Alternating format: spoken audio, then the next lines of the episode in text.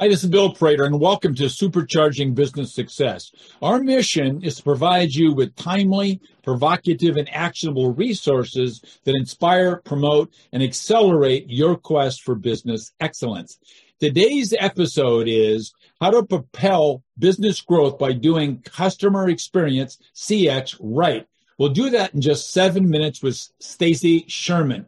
Now, Stacy's mission is to imagine always having amazing customer and employee experiences. She's a business leader, mentor, author, Forbes writer, blogger, podcaster about doing customer and employee experience right and using that as a brand differentiator. Stacy is a literal walking talk uh, by day, she's a director of CX and employee engagement at a large corporation. And by night, she's helping people learn and apply CX best, best practices to gain loyalty and real results. You can learn about her heart and science approach at www.doingcxright.com. Stacy, it is fantastic to have you here. Thank you. I'm happy to be here. Yes, we all need to be doing CX right. yes, we do. And who in the world is your ideal client? It is business growth entrepreneurs and mid-sized corporate leaders. It is everybody in business because we all have the opportunity to create amazing experiences for customers, for consumers, which we all are as well. We are all buying products and services, so it impacts us in many ways. So, uh, question two is what's the uh, principal problem that exists that you help people solve? Frustration. People are having such frustration and they're they're losing patience too.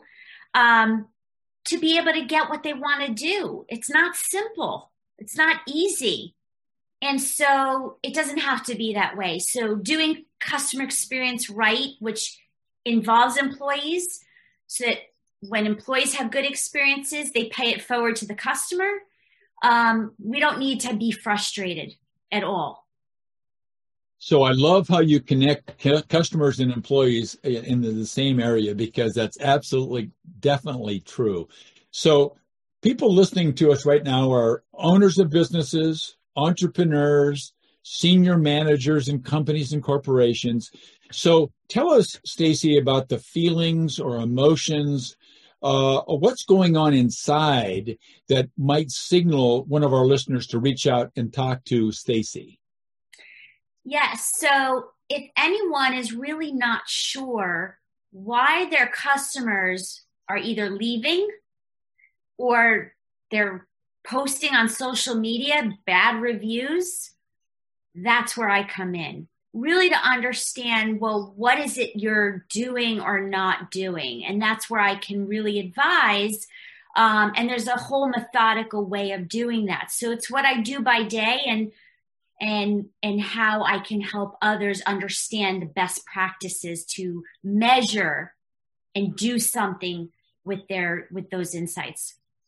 Now, Stacy, most, if not all, of our listeners are sort of programmed, sort of hired, employed to solve problems like this on their own. So, what are the kind of mistakes people make when they do try to solve these kind of problems by themselves?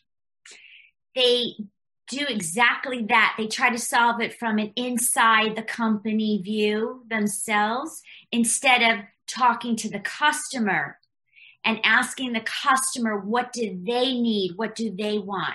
So it's important to map out a customer journey walk in the customer's shoes design what you think the experience would be and then go validate it with a real customer so that you understand the gaps Beautiful. I love that very much. So, question five is What's one single valuable action that our listeners can take, Stacy, right away, maybe even today, that would help advance the ball towards the solution you're articulating? I recommend really reading a lot about customer experience. Connect with people like me who are advisors on how to do it right. There's a crawl, walk, run approach, which is my belief so you just have to start. It, you don't even have to worry about all these methodical ways of doing it. Like sometimes it's just get the basics right. So, so yes, get really smart. Um, and there's actually university now courses that are offering certification. I highly encourage, and if you anybody wants to know about that, I can share. It's it's really a good way to get those actionable things you can do. Question six is I know you've thought about something fantastic and free, a resource that our listeners can reach out and get. So, where, what's the resource, Stacy, and where would they go on one of your websites to get their hands on it? Yes, so I would recommend doing cxright.com where there's tons of blog articles. They're all how to tips, every single one of them. Um, there's podcast shows there you'll find. Um, there's a book uh, you can see behind me. Um, I was part of a book with 24 authors that um, you'll really understand from a lot of different views about doing it right, which so, is on our uh, website, so they can access it. Oh, excellent! Thank you. So they'll they'll they'll, be, they'll have a plethora of, of beautiful things when they get there. So question number seven. I told you I'd ask you seven, but I asked you six. So question seven uh, I don't have it. So, what were you hoping, Stacy? I would ask you, and then tell us the answer to it. Yes. So, is customer experience the same thing as customer service? The answer is no. The answer is absolutely not. And people use it interchangeably and don't do that. Customer service has been around forever and it's really important. But that's when a customer needs help and they have to either call an 800 number or a variety of ways. Customer experience is a much bigger, broader uh, approach to business where customer service is one piece of the entire journey. That's fantastic. I would not have thought of that question because I was guilty of mixing the two together. so so thanks, thanks, thanks for the question. Thanks for the answer. Now, for everybody, in closing, let's focus on a single fact, and that is this. Our businesses don't become extraordinary in a single moment. Instead, they get there as a result of you and I, the owners and the managers, first learning and then applying a combination, a proven combination of having the right mindset, of a dedication to a system of management, and third, leveraging high performance teams. So thanks for listening. Stacy, once again, thanks very much for being here with us.